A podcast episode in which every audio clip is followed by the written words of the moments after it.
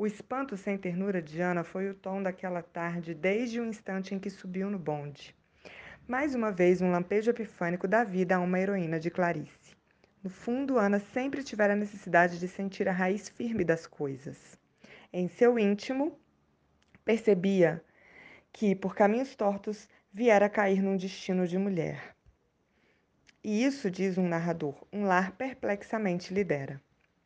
Só então percebeu que há muito passara seu ponto de descida. Um cego me levou ao pior de mim mesma. Oh, mas ela amava o cego. A vida arrepiava, como um frio. Ouvia o sino da escola longe e constante. Hoje de tarde, pensou, alguma coisa tranquila se rebentara. Amor, quinto dos contos de Clarice, segunda temporada do canal. Agradeço a audiência, deixe o seu comentário, boa leitura e até o próximo episódio.